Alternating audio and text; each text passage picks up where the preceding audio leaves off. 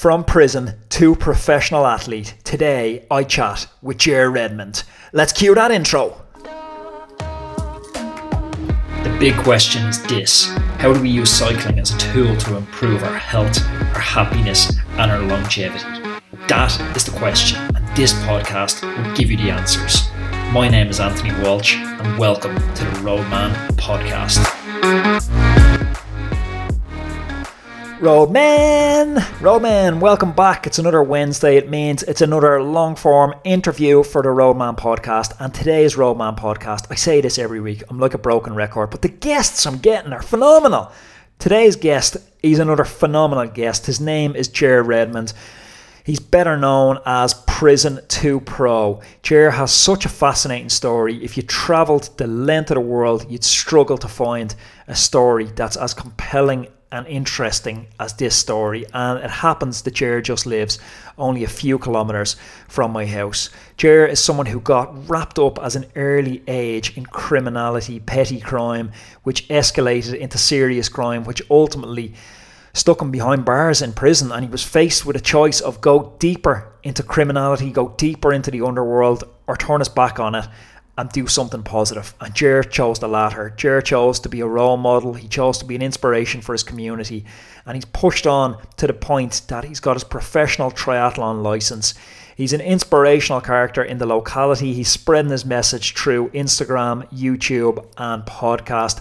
And I'm privileged that he took the time to sit down with me and chat to me about this inspirational journey today. Before I dive into the Ger interview, may I ask all you good folk to head on over to patreon dot com. Patreon is how we fund this podcast.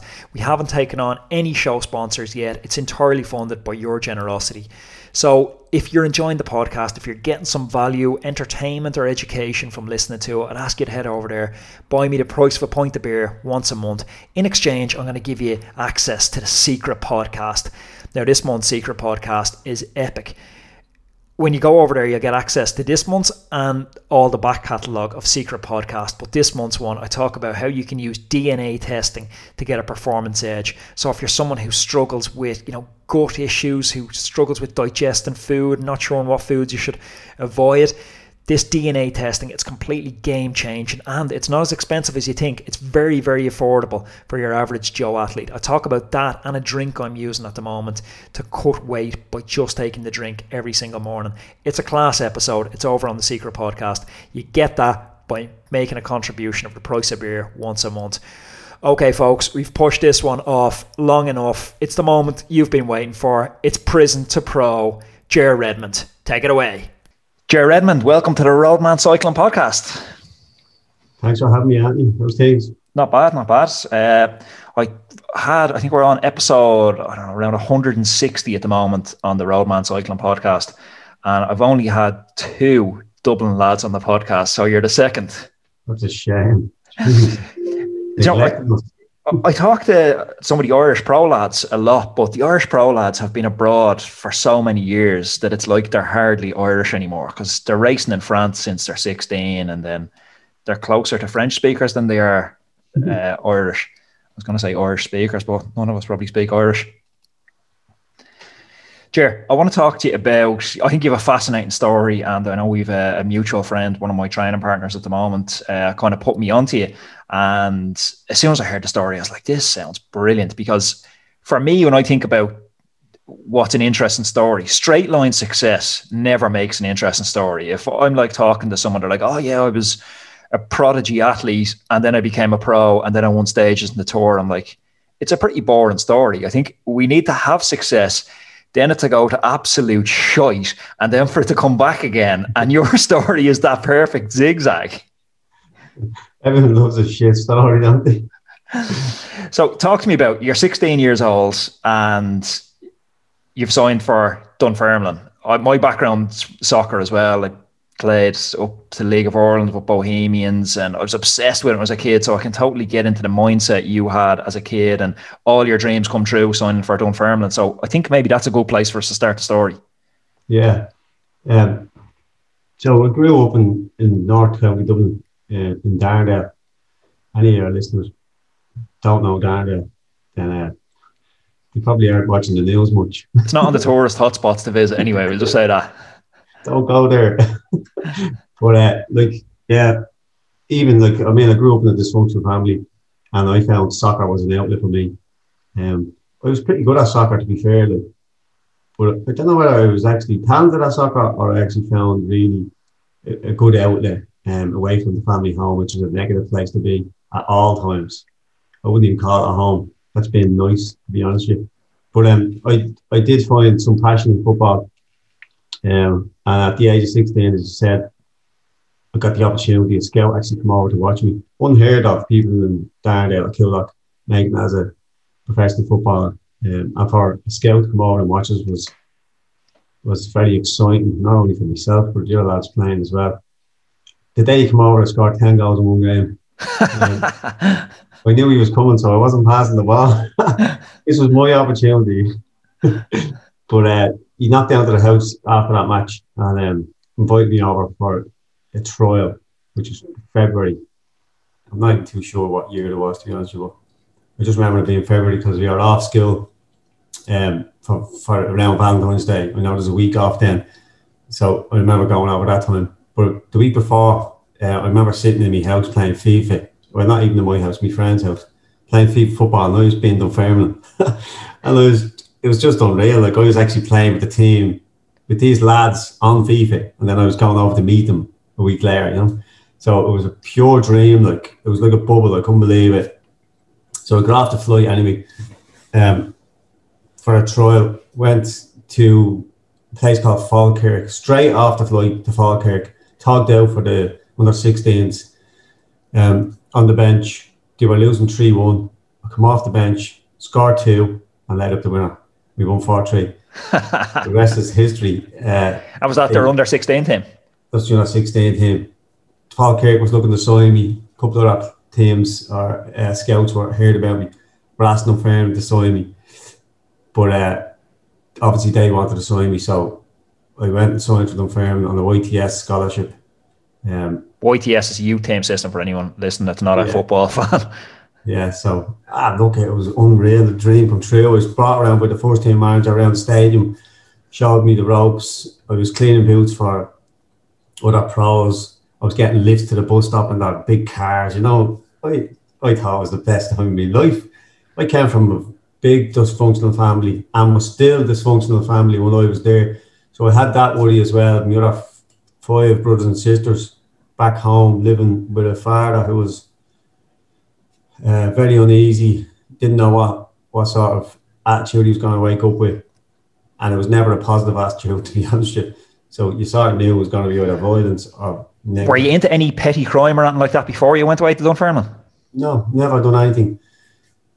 Like, you know, I was, you know, we'd be with the lads, you know the way you, you knock on doors and we throw a stone or something at the house or something. But sim- And I'm not saying that's simple things, like, but you know, just I suppose what teenagers got up to, nothing major, nothing, nothing that you would, you know, um, that would get me prison sentence or anything like that. Because I know I had a friend and he went across, and you know, came up with all the football circles as well, and he went across brilliant. He was the best out of all of us, and you know, all the scouts were buzzing around a few of us, but he went over. He was nailed on to sign for a big English Premier League team, and then he came back. And he ring around, knocking around all the lads. Oh, come round to the house, come round to the house. I have a surprise. And he, like you, we were kind of mucking about. There was no proper criminality going on, but he was into a bit of antisocial stuff. But what he done when he went over to the Premier League team was he robbed their boot room and he stole all the boots from the first team players. And he came home with a bag of boots for all the lads, and he thought it was great crack. Oh. Like, it cost him a career as a footballer. Like, they sacked him straight away, obviously, when they found out it was him. And looking back, it's just like yeah. five hundred euro football boots or something cost him a chance at his dream. Yeah, it's a hard You've no awareness of that when you're a kid. No, you don't. But that's why you need good role models in your life to uh, and to talk to you about stuff like that, you know, and not shy away from talking to, to kids about the right and wrong thing in life, you know. You need to spend time with kids, you know. So how did that start to unravel for you, Dunfermline? Because that seems like, I know you were living my dream and you were probably living a lot of other kids around Dublin's dream over there. How did that start to come apart? So I was I was over there playing my trade as a soccer player. getting paid, getting wage slips and all as, as a soccer player. uh, I think after about six months or something, I got a call from home saying my father committed a crime back in Killock. Uh, pretty bad crime, in fairness. And I asked the coach, could I go home? Because I was ringing back and forward for the few days after that, and things weren't sounding good. So I said, can I go home just to see what's what's happening? Um, just to check, see see what happened with the kids and that. So I got off a flight coming from Scotland to Dublin, got off a flight, and looking back now, I didn't realise at the time, but when I got off that flight, I fell into a deep, dark hole that I didn't didn't know I was falling into at the time. But um, I went back to the house, and the windows were boarded up in the house, and the mother was in there drinking alcohol with other friends. Well, so she thought, your friends on the road, you know. Why were the windows boarded up? Well, the family that my dad had committed the crime on had put the windows through uh, as a revenge attack type thing. So they were boarded up, and the, my other siblings were upstairs, um, you know, just sitting around. There was no one looking after them. Mother had sort of given up. She was already a chronic drinker, as it was even before that. And this is just, I suppose, spiraled her out of control as well. And was your dad arrested for a crime? He was locked up. He was locked up. So, yeah. And were you the oldest of the siblings? I was the oldest uh, boy. My sister was a year older than me. So was it a case of you nearly stepping up to become a father figure to the rest of your siblings at that stage? Yeah, sure, no choice. Like, I mean, my back was put against the wall. What do I do? Go back over and live the professional lifestyle, leave all these in the shit? I mean, what sort of person would do that? So I decided it was time to step up and put my career on hold. So um, is that a is that a decision? You know, we often hear people talk about a fork in the road, but in my experience, the fork in the road does happen, but oftentimes we nearly drift down a road, convincing ourselves it's only temporary and we'll come back to our other career. But then we just get further and further and deeper and deeper into something. Was it a case of the fork or was it a case of the drift? It was a case of having no choice. You know, just, you had to start making hard decisions. What, is, what was I supposed to do? There's no way I could have left them in that in the shit like and walk away. I couldn't. I wouldn't have been able to play the football anyway. Thinking of that, you know, so it would affect me in all sorts of ways. Um, so the decision was made to stay. Um. It was an easy enough decision, to be honest. It was a hard decision. It, it was hard on me, but it was an easy decision. Yeah. And did I mean, you stop playing football or did you play back home? I tried to play football and I was shit at it because uh, I had so many, so many negative thoughts. And I, I used to leave the house and go train, and I'd be thinking of my family, make sure they were all right. So it used to affect me playing soccer. Plus then the fact that I lost the scholarship, the Y T S, like with Dunfermline. That had a knock-on effect on my confidence. Then I got in, I got involved in a criminal gang, one for protection and two to put food on the table. So I was involved in that, I was holding stuff as well. So with all that um, on my shoulders as well, you know. And how does that work for someone listening?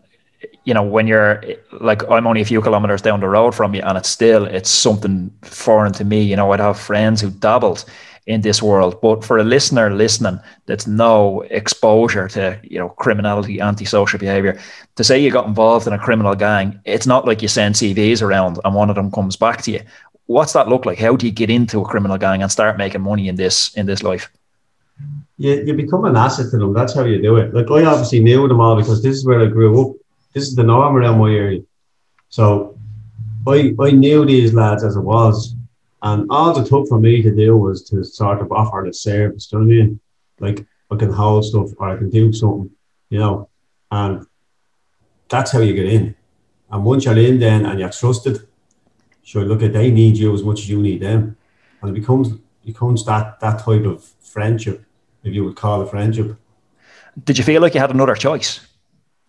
No, no other choice. So there's no one, nothing there, no one there, like, there was not, like, we we we didn't, we were on social welfare, right? There was five kids and myself, so six kids altogether on social welfare living in a uh, deprived area.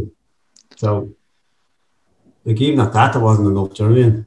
With heating and electricity and shopping and school and birthday presents and Christmas presents, and oh, we needed money from elsewhere. We needed a different, different outlet. And I think that's the key, isn't it? We're going to get down into uh, later on in the discussion, because some of the stuff you do around kids and trying to turn them in the right direction now is brilliant, and I want to dig deep into that.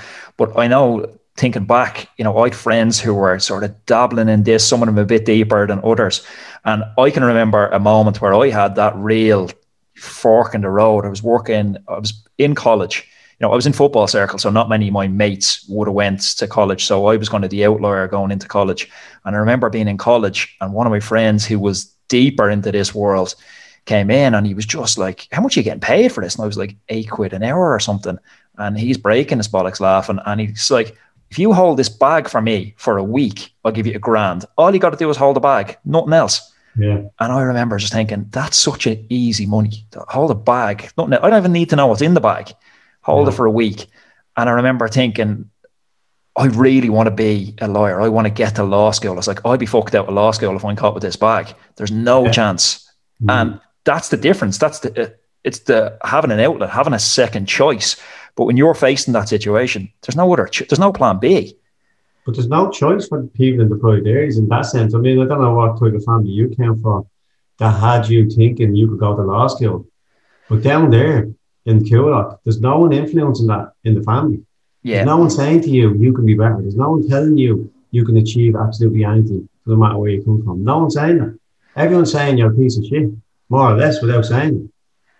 And how deep from that moment where you, you know, you become an asset to the gangs until the moment when it's game over and they turn that key and you're inside in prison.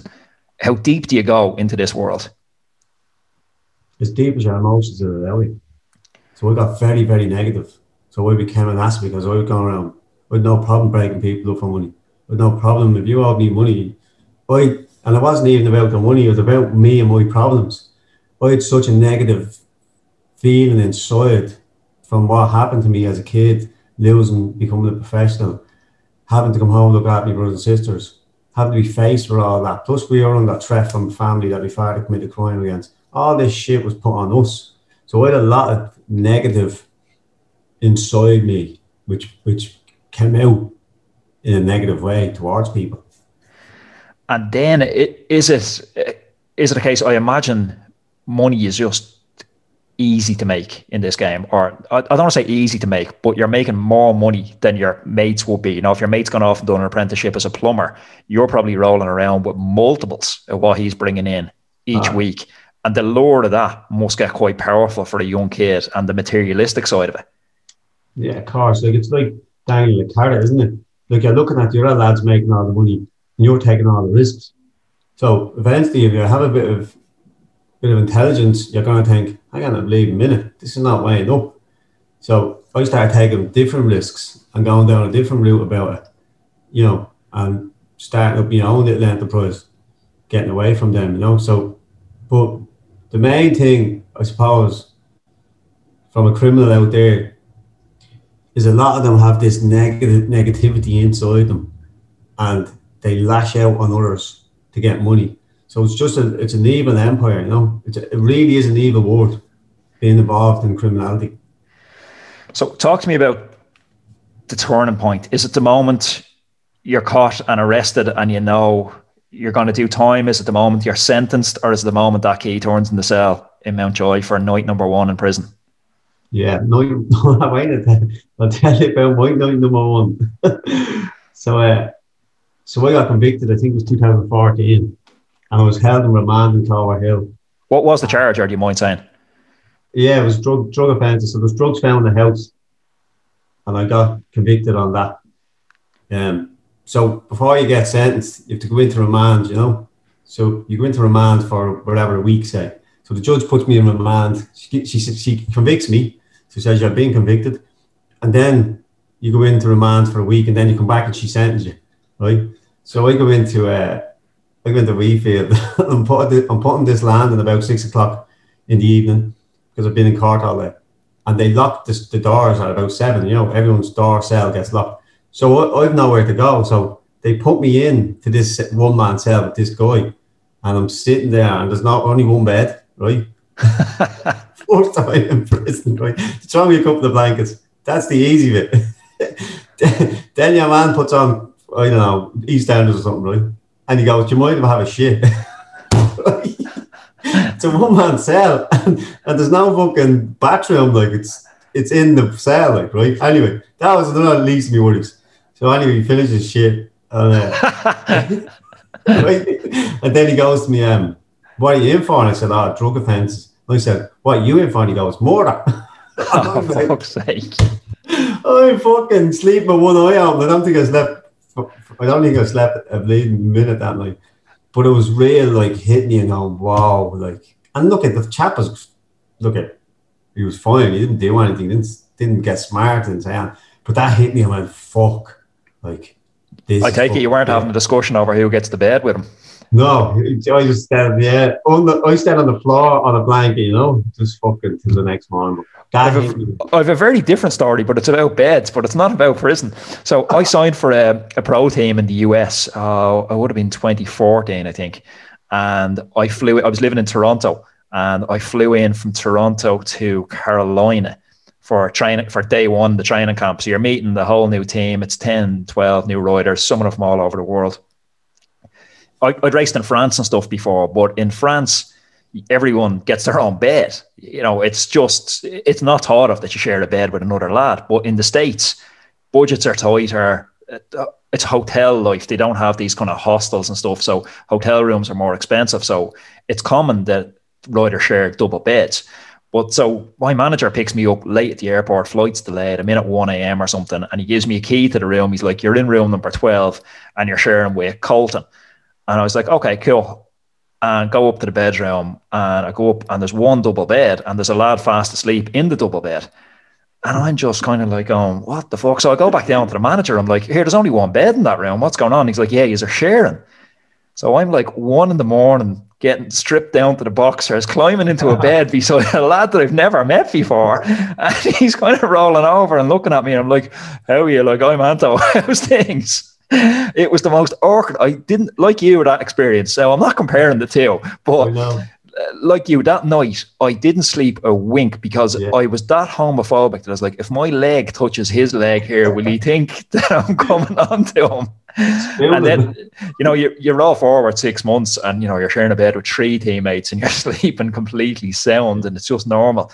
But it was so out of the normal that I just didn't sleep a wink that night. So I can only imagine the oh, error heavy. And the poor night's sleep you had. But look, at it, it's an experience in itself, and you can try and find the positives out of it. But is that a moment then, that first night, where you're just thinking, like, because there's two choices, I suppose, in, you know, my experience in law, you see, there's, when people are faced with this, and I'm not sure if this was the moment for you, they either go deeper down this rabbit hole and they use prison as an apprenticeship, and they learn everything. They network, they up their skills, and they say, this is the life. I'm going to become an expert at my craft. Or they go the other way and they completely turn their back on it and say, this is the wake-up call I needed. Yeah, so I suppose I thought to myself, that's it. You you put yourself here, you acted the hard man out there. Um, so what, you're going to be a little weasel in here now? So I stepped it up and started training and started getting the mind right. You know, like, you just have to sort of, it's fight or flight, you know, to be honest with you. Um, so I did have that talk with myself and said, don't be fucking weaseling here. You need to man up and take this on the chin. Because I was fretting, like, I was like, fuck, what am I going to do with it? How many years were you sentenced to? Sorry? How many years were you sentenced to? Two years. Two years. Like, a, a week in prison can change someone's life. Sorry? A night in prison, a week in prison, I'd imagine, could change someone's life. Well, sure, it could, like, depend on how much of a fright you get, you know. But um, so yeah, I, I got sentenced then like, a week later, and uh, ended up Mountjoy. And that first night Mountjoy, now I went to sea landing. So you go to sea landing first, you get settled in, and then they they ask you on, on that threat, then they pick a landing for you to go on. Then C wing, D wing, or A wing. So I was put onto a, I was put onto C wing, and you're, you're putting the the Homer Simpson jocks. So you're putting a pair of leading pants, you know, the granddad's ball stranglers. Yeah, yeah. A pair of them and a prison kit. And then you get your kit then a few days later, the family drops up. But I actually had a brother on the landing. So when I landed on the landing, my brother was there, he gave me a tracksuit and runners and all, looked at him. But that's the thing, you know, um, you just settle in and you just adapt to your, to your surroundings. I'm very good at that. My back's to the wall on anything, and I, any time in my life my back was to the wall, I just overcome and adapt and set goals within the, the environment I'm in, you know? And how easy is it to switch your head to, because you're talking about backs against the wall, I have to get my head right. And you're thinking that, uh, I'm interpreting that as a positive sense. You're starting to get my head right and go, this isn't going to happen to me again. But how much can you focus on that versus how much are you in self-preservation mode going, don't get caught up in anything in here, or don't get caught in the wrong place at the wrong time? So the, the last thing I'm thinking about is, um, the last thing you're thinking about is how how how am I going to change my life? What you're thinking about was how am I going to survive? So that's what I started thinking. How do I is survive? It that tough in there? How am I going to survive? Is it yeah, that grim? Oh, it's a, it's a time bomb. Do you ever, this is how I explain to people, right? Do you ever, when you're a kid around the fire, in Halloween fire or something, right? And you throw an aerosol can in and it blows. That's what Mountjoy is like. It's fucking on edge twenty-four seven. It just goes off. Like you're, you're walking up the land, and next to all, you just see ructions, people punching the hell off each other, or screws fighting with the with, with the prisoners. It's constant. It's constant. People walking around, blood coming out, coming out of a cell. Someone gets, gets attacked. Um, so you try and go into the, I, what I done was I tried to put myself in the environments where that, that um, risk was minimised, like the gym or the school. Because a lot of people that go to the gym or to school are people who don't really want hassle. They just want to get on with their sentence, just want to learn, or just want to get fit. Um, whereas the others, they stick around the recreation area, the pool area, the snooker room. You know, when I say pool area, snooker room, it's not what you think. It's fucking, you know, it's... Uh, it's not the crucible. Do, do, do, do. It's intermission time on the Roadman Podcast. This is the time where you get a little chance to say, you know what, I've got this far in the podcast, so I'm getting a lot of enjoyment, I'm getting a lot of value out of this, and to give a little bit back, to pay it forward. Head on over to patreon.com forward slash Anthony underscore Walsh. Pause the podcast, we'll wait for you. Head over there, do it now, buy me the price of a beer once a month as a thank you. Okay, let's get back to chatting with you. It's not the crucible. It's not even your local pool room or anything. It's shitty, but that's where the Muppets sort of hang around. They take their drugs, they do their little dealings. And then, you know, once you're with that sort of people, you're looking for hassle, to be honest with you. So, and did you have kids at this time? I had four kids at this time. And did you have an awareness? You talked about how your dad was not a role model to you. Did you have an awareness at this time as to the role model you were becoming for your kids? Yeah. So the first night that I got sentenced, not the first night I was in remand, first night I got sentenced in C wing, uh, and um, when I was in the, the basement at that time, I sat there, the door shut, and I cried because I had a picture of my daughter. Uh, I just had one picture of my daughter. Um, and I looked at her and I said, geez, I've just done the exact same thing my father done on me. He done it on me, and now I'm doing it on them. Like, how did it all go wrong? Um, so that was already setting in. That little seed was being planted that first night. Um, but as I said, it was survival mode. I wasn't really thinking about how it's going to change around. I was just thinking about how to survive. I feel like this is part two. We need the epic Rocky decides to come out of retirement moment. When did the seed come that you're thinking triathlon? Was that while you're in prison, or was that when you get out? No, so two thousand sixteen, I, I remember saying to myself two thousand sixteen before I got out, and I remember saying to myself, where's my life gone? Like, I remember it just flashed in front of me. I went from being sixteen year old playing football with Dunfermline, and I'm sitting in a cell at the age, I think it was thirty-two, probably sixteen years later, and my life flashed in front of me. What the fuck's after happening? Then when I got out then, um, I was in an old prison, so I used to get out weekends. My son Ross was due at the end, at the November the twenty-sixth. Um, a couple of things happened to me. A friend of mine, I was in Amsterdam, a friend of mine, and he was telling me little stories about his son going camping, doing little things, you know, together as a bond. Like, and it was really, it was really nice. And uh, he died two weeks later. My friend did, from a drug overdose.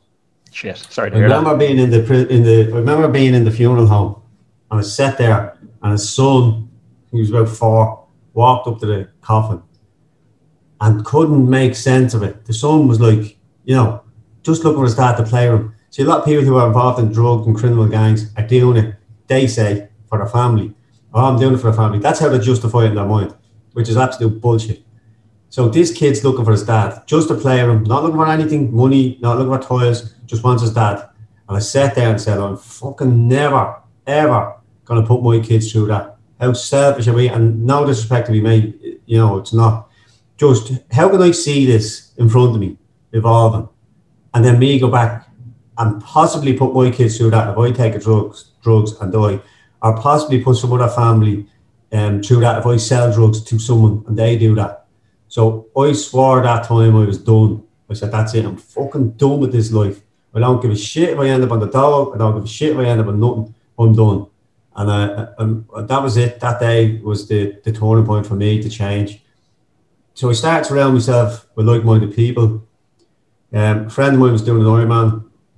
I went to watch him and I thought to myself, geez, you know, I couldn't swim, but he had inspired me that much, him and others that done it. Like there was all, people there, sixty-five coming across the line. I was like, fucking hell, like if they can do it.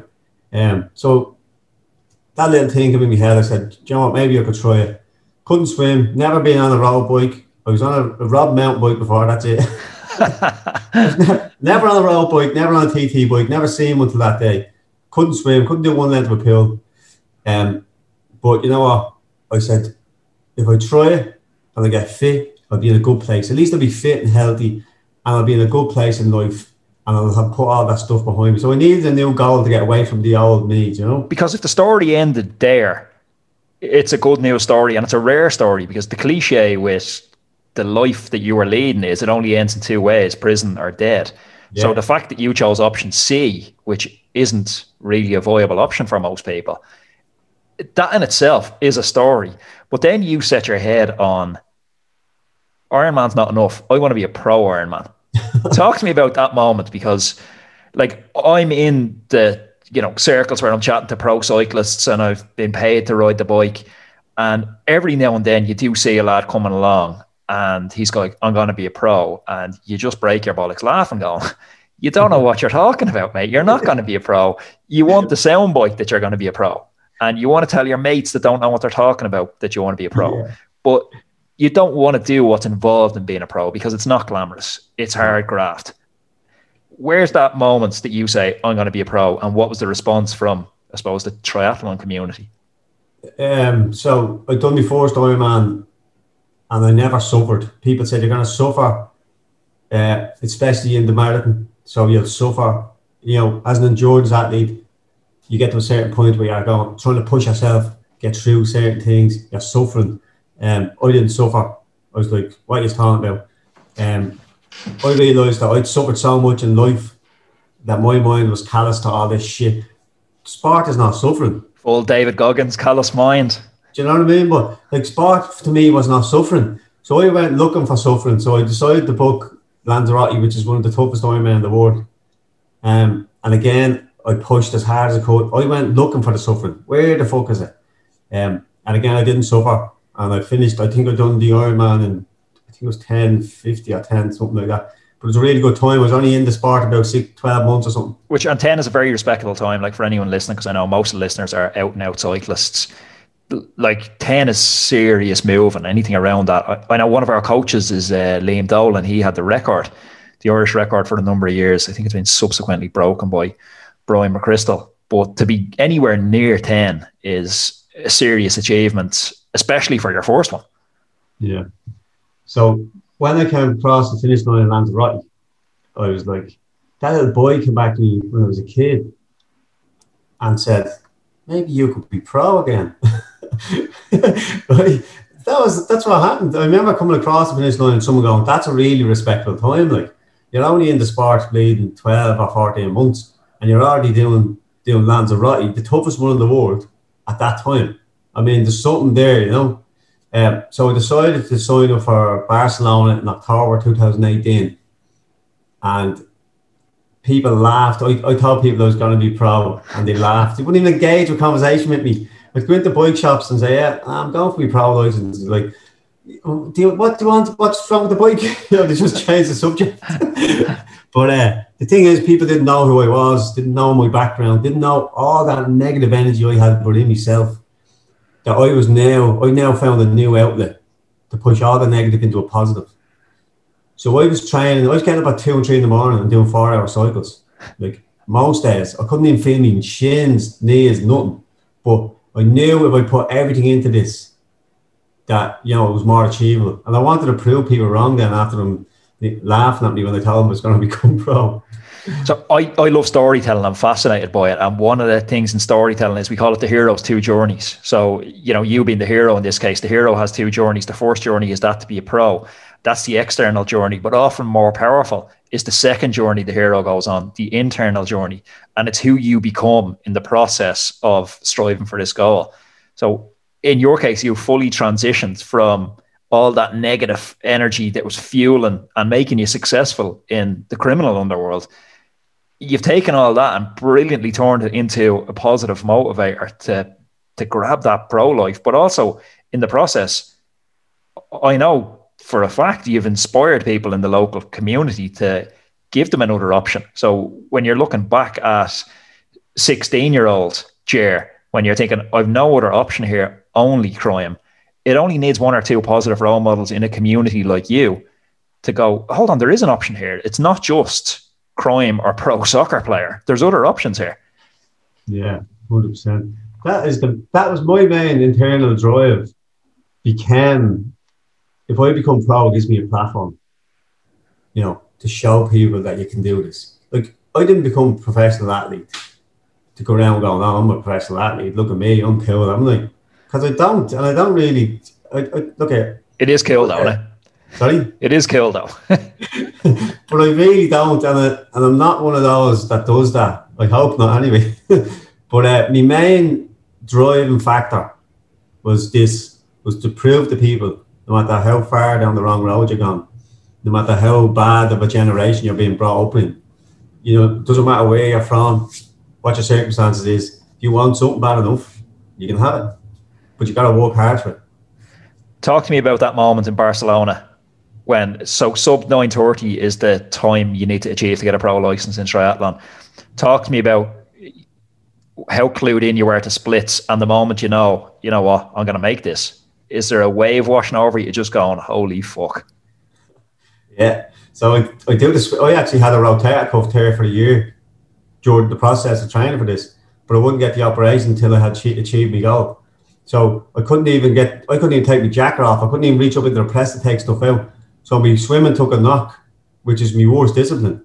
But I became a beast on the bike and run because I always found that it's only an excuse. You could still be a beast on the bike and run and make up the time you lose in your swim. That's the beauty about triathlon. So I became a really good cyclist and, and runner. I was already a decent runner, to be fair. But even on the day of the, so I, I line up on the beach for Barcelona, and I just feel I've hit every session. Like, I used to set me an alarm clock once or twice a month. So what, this is what I used to do. I used to pick a random day on a calendar, say the fifteenth of April, right? Random all the time. At two in the morning, the fifteenth of April, you're going to go up and do one hundred K, whether it's raining, sleet or snow, pissing out. I don't give a bollocks. So every time, every month, I used to set a weird little little goal like that, because what it done for me was it proved to me how much I wanted this. I said to myself, if I don't go up and do that cycle that I've set myself, then you don't want this. How much do you want it? So I set myself little jobs like that, and I hit everything. I didn't miss any sessions from, from um, the day I said I was going to become pro to the day I actually achieved it. But isn't this, I talk about this a lot on the podcast, and I'm probably burning training partners' ears all the time. Like, we're in a society where people seem to strive for comfort, where they want comfort. And I'm saying to lads all the time, you, we shouldn't be seeking comfort. We should be seeking the opposite of comfort, because it's that uncomfortable feeling every day when you get up and cold water hits your face and you're out in the elements and you're doing shit that you don't want to do, but you're doing it because you said you'd do it months ago. It's that uncomfort and that pushing through that zone. That's the only time we achieve anything worthwhile. If I look at anything I've achieved in my life, it's always followed, or a period before that has always been very uncomfortable stuff that I didn't like doing for a long period of time. you're never happy when you're sitting on the couch watching Netflix and eating Cheerios and eating ice cream. What happens then is like fucking Sadness, my old friend, shows up and he's like, oh, here you go again. That's the negative mindset. Like, people have to get uncomfortable to strengthen the positive mindset. It just, just two, there's two minds within us. One is a negative, one's a positive. And the negative will always put you in that safety zone, or stay in, don't do it, no matter what it is.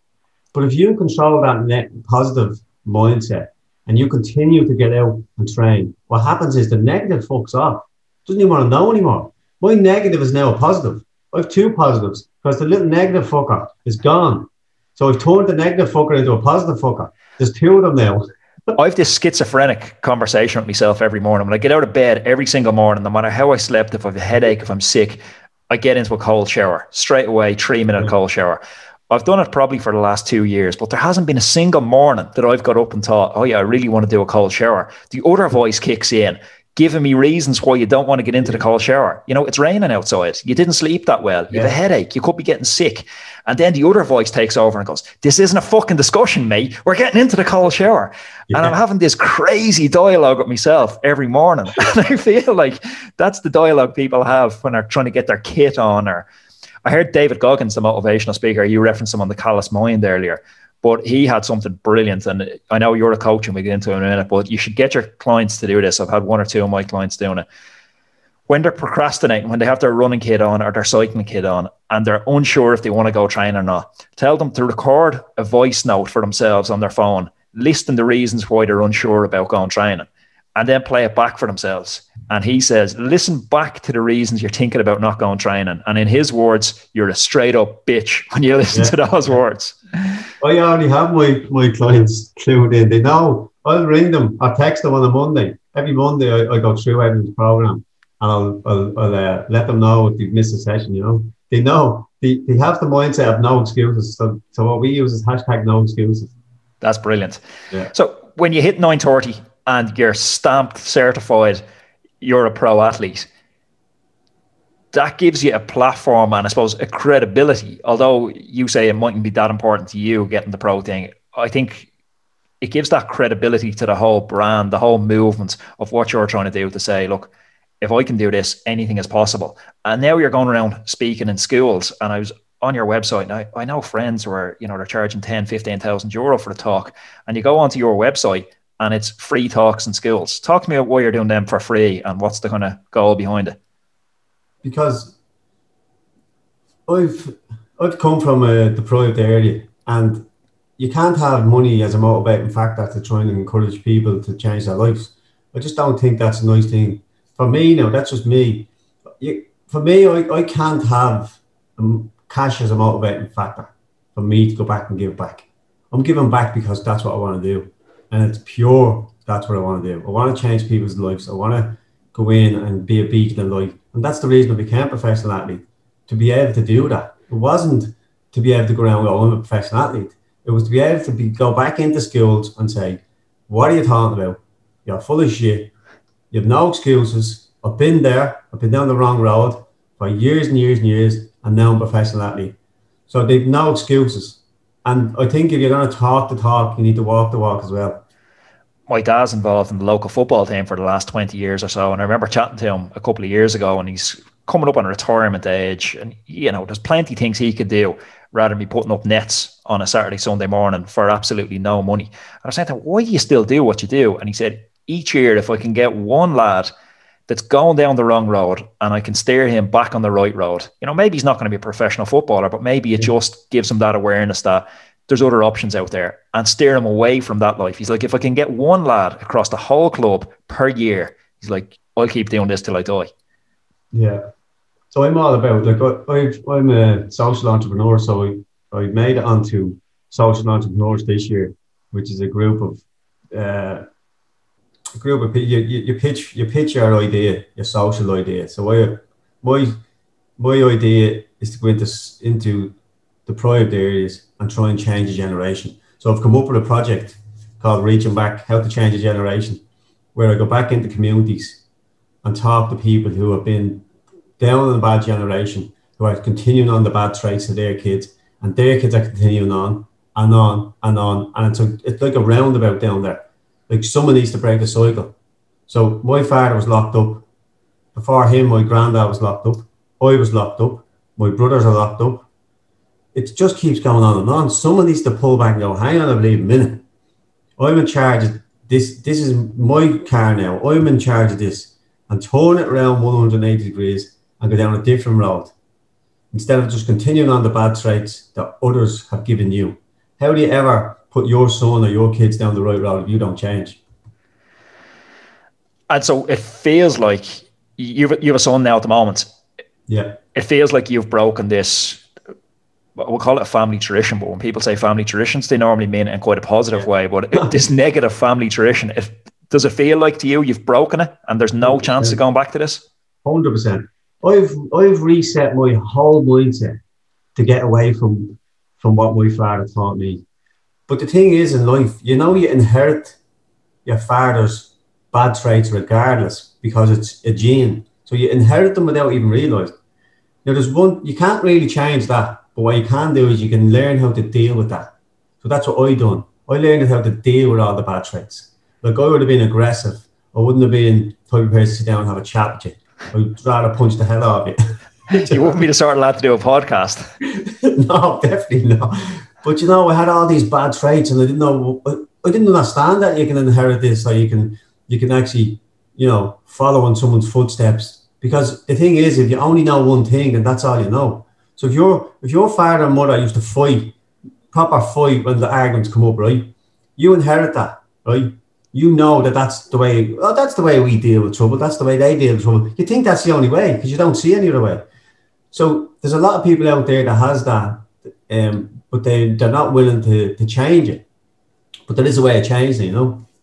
And how much of this, because I know you're from a similar generation, me from Dublin as well, and it's, I talk to friends and they're starting to talk about their feelings now. They're starting to talk about, you know, maybe the relationship I had with my parents wasn't the perfect relationship to set me up for life. But this isn't something that was historically spoken between lads, definitely between Dublin lads of our generation.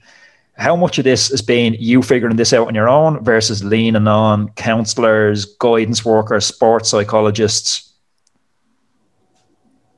I think counselling is the way forward. Like, to, to be honest with you, sports, like sports will get you fit and healthy, right? But the real cause of your issues will always pop their head back up, right? And I've seen it time and time again with lads that I'm coaching, because I coach a lot of people from Coolock who have been in similar situations than me, who have come to me because they know they can trust me and they know that I know uh, what they're going through. But you always see it popping its head back up, because the fitness side of it will only get you strong. It'll only get you so far. But if you don't get to the root cause of the problem by going to counselling and getting that, that negativity from down in the pit of the stomach, you don't get that out and clear it, you, you're, you're just going to, it's just going to come back and haunt you. Do you know what I mean? So that's you how you break to, the cycle, you think? It's the counselling side? one hundred percent. Counselling is so beneficial. Like, like you have to, and the thing is, like, people need to realise, it's not, this is none of your fault. Like, the way you've been brought up or the road you've been put on or whatever's happened in your life is not your fault. So don't I, be afraid. I remember a, a moment where I went to King's Inn to train as a barrister, and I went in and I was the only person from North Dublin in the entire of King's Inn. And I went in and we visited Mountjoy on one of them. It's compulsory in your final years, your final weeks, you go in. And I remember chatting to a lad in my class coming out, and he'd been private school, he'd been through Trinity, and now he'd been in the very traditional route for a lawyer. And, you know, the public school route I went was not a traditional route to get into King's Inn. So I went in there and I remember coming out, and I was chatting, I, I had some friends who were in there at the time we were visiting it. And I remember coming out and chatting to him, and he said something that just stuck with me. He's like, well, it boils down to choices, doesn't it? I chose to pursue a law school route. He chose to pursue a, a, a life of criminality. And I remember just thinking, you've no clue. I was like, if your family, your brothers are involved in it, if it's all you know, there is no choice. You're a kid. You, there is no choice, and it's breaking that cycle with people like you to give them that option C. There is a choice. There is a positive role model. Even if you can't get it in your house, you can find it externally. Yeah, but look, I, I, I, people like that are fucking assholes, to be honest with you. Excuse me language, but it's easy for someone just to go, he's a scumbag. right? They are scumbags, don't get me wrong. Like, what they're doing is not the right thing. It's bad and it's wrong. But you need to go and have a look at what goes on, on behind closed doors. Like, uh, most of these kids that are up there have been brought up in shitty situations. The mother and father are the alcoholics. The father that fucks off, which is the norm, right? And the mother's left to look after them. The mother's mindset is, you know, they, they just don't have a mindset. They're just, all they're thinking of is having a drink, taking some tablets to sort out the bullshit. Like, the kids have no, they've no ch- ch- uh, chance in life. They literally have no chance. And then when you're not loved as a kid, all you generate is negative, because you don't know what love feels like. You don't know what it's like to have a birthday or Christmas, right? So you don't get that loving factor of a home. I never lived in a home until I met my wife. Never knew what it was like to be loved. Never got birthday presents. Never sat down with me and, you know, we love you, kissing you and hugging you, as all kids deserve to get, right? I do all that with my kids. It's only when I when I met my wife and we generated a loving family, I realised how much shit I'd been through and I'd never got any of this. When that happens to you, you generate a negative ball inside you and you don't care about people. And anyone that looks at you, you tell them to fuck off. Anyone that, you know, you just want to steal things, you just want to be a bollocks. That's what happens. Because And then people, you have people just going, oh, they're scumbags, fuck them. Like, then there's no one backing them up. There's no one putting anything in on a preventative measure. Like, it costs the taxpayer three hundred sixty thousand dollars a year to jail a juvenile in Norristown. three hundred sixty thousand dollars a year, right? There's fucking nothing being done on preventative measures. Not a thing in that area. Like, if you have three lads coming from, say, Darndale to prison, right, to Norristown once a year, right? That's nearly a million euro, right? If you invest into that area two or three hundred grand a year on trying to prevent kids going down the bad road, right? And you could do it with three hundred grand. You could prevent people, if you could prevent one kid going down, you could pay for that money. Do you know what I mean? They're doing nothing on preventive measures, nothing. Well, that preventative thing for me, it's because it, say it's a, you know, whatever it is, if it's a pool hall, if it's a badminton courts or whatever yeah. it is you put in, you start getting, like you were identified in the jail, you start getting the positive people will gravitate towards that, and then they'll slowly suck in people who are borderline positive. But touching on that point, how much of now do you believe in this? Because I'm a big believer in it. Uh, you are the sum of the people you surround yourself with, the three or the average of the five. You know, some people use three, some people use five. How much credence do you put on that now? Um, how can you surround yourself with positive people if there's nothing but negative in an area? No, but say now for you in triathlon, how really? much of it is stepping well, away from the old friends and now well, surrounding yourself, yourself with... with negative people to try and make them positive? Do you I still? Yeah, I go looking for them because I know I'm in a good place. So I actually go looking for people who are struggling. Like, I'm currently a big brother for a kid over in, um, where is he? Over in Templemore, Templeogue, Templeogue. I'm a big brother to a sixteen-year-old over there. He's he lost his mother and father. He's so negative. Doesn't even see me. I drive over every Friday. It's time to tell him to fuck off. But, you know, I'm in a good place. And it's time to reach back and look look to help people. You need, like, people need to stop pointing the finger going, fuck them, they're negative, stay away from them. Why are they negative? For what reason? You know, is there a real cause to them being negative? Can we not have a chat with them? Can we not have, try and help them? You know, it's so easy just to fucking throw people away and say, I'll leave them, they're muppets. You know, I'm not for that. I'm for, where's the negative person? How can I help that person? Be That's positive. Brilliant. That's brilliant. I love that uh, that ethos on it. So what's what's up next for you? Uh, I see for anyone that's listening, most of our listeners are podcast, but this it's going up on YouTube as well. So people will see Ger has quite an elaborate uh, neck brace contraption on at the moment. You broke your neck. Tell you, t- you tell the story rather than me telling her. Broke my neck on the twenty-fifth of July in a half Ironman. Um, came off the bike downhill into a right, a ninety degree turn. Triathletes love a crash. Oh, I'll great. teach you how to go around a corner someday. Chasing the pack as usual, I'm a shit swimmer. but uh, I hit a, I hit a stump. Um, stopped. Yeah, hit the stump anyway. Carried off on a spine board. Went to Kerry General Hospital. They diagnosed with soft tissue.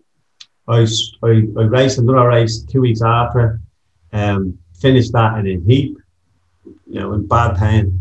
Three weeks after that, I decided to do another full Ironman. Um, only managed one point nine in the swim. Back in an ambulance, went up to the hotel in a fucking negative state, thinking So I'm giving up triathlon on all this. And I said to myself, you know what, your legs are all weak. So put my trisuit back on, marched back up to the marathon part of the Ironman, and asked them could I finish the marathon. Um, a marathon with a broken neck, as you do. I finished the marathon in three oh three in anger, three, three hours and three minutes, in pure anger, because I was pissed off. Best thing I ever done, because it put me back in the mind frame of, you know what, your legs were fine, you can do anything you want to do.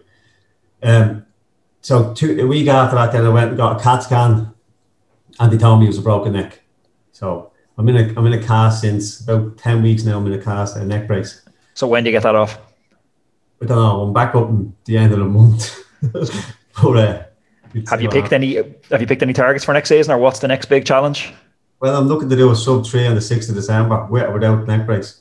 Yeah, sure. Your legs are still working, as you said. They're still working. you know, no excuses.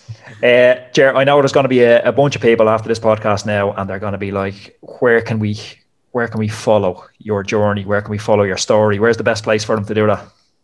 So I'm on Instagram a lot, so Ger Redmond five on Instagram would be the best place to follow me. And all your coaching stuff is linked up there as well? Yeah, so my website is linked to the, to the Instagram account on the profile. And it's well worth checking out. His videos up there, podcasts up there that are all brilliant. Ger, before I let you go, last question. I'd like to ask every guest the same question. I'm sure it's going to be a bizarre answer for you because you're not the typical guest I have on the podcast. But through your whole, you know, I'll extend it to you. I normally say someone's athletic life, but through your whole life, what's the one piece of advice? It can be training advice, nutrition advice, or just life advice that you wish someone had given you back in the day, that you wish someone had given sixteen-year-old Ger that was coming back from Dunfermline. What's the piece of advice you'd whisper in his ear now? Well, the advice I'd give to people is don't point the finger at people who are in dysfunctional uh, lifestyles, who are who are doing the wrong things in life. Look a bit forward. I get to the root cause. Um, do something positive to try and help them people in a more to to a more positive life. It's so easy for us just to point the finger at people, but you don't know what goes goes on behind closed doors. So, um, but there is a better life out there, and it doesn't matter where you're from. There's one thing for sure in life, and that's it's this: nothing will be handed to you on the plate. You know, if you want something, you gotta work hard for it. Hard work always pays. So if you want it, you gotta go after it. That's a good message, Ger Redmond, Prison to Pro, legend. Thanks for chatting. Cheers, Aldo. Thanks, pal. Okay, stop what you're doing. It's Anthony again. I want to talk to you for one second about the next step in the Roadman journey. I'm laying down a challenge for you. It's called the eight-week challenge. So for eight weeks, I'm challenging you to be the very best version of yourself, whatever that is. For eight weeks, I want to take you under my wing, and I want to personally build for you a customized training plan on our analytics platform. This plan is going to be laser focused on your goal, and I'm going to navigate around your life, your work, your social commitments, so don't worry about what your circumstances are right now. I remember after I took some time out of cycling, I went off and thought I was Billy Big Businessman. I came back and I realised I wanted to get into cycling, but I knew after a bit, the training alone, it actually wasn't making me any fitter. I needed an entire system, it needed a three sixty overhaul. So for the first time ever, I want to share with you this exact system I used to get back in shape. I'm talking stuff like I'm going to give you my morning routines, the cold therapy I used, the cookbooks and recipes I used, and even the motivational audios I listened to to get back on track. So right now, what I want you to do is pause this audio, go to www.roadmancycling.com forward slash eight week, or check out the link in the bio, click that. So one more time, it's roadmancycling.com forward slash eight week. Chat to you all soon.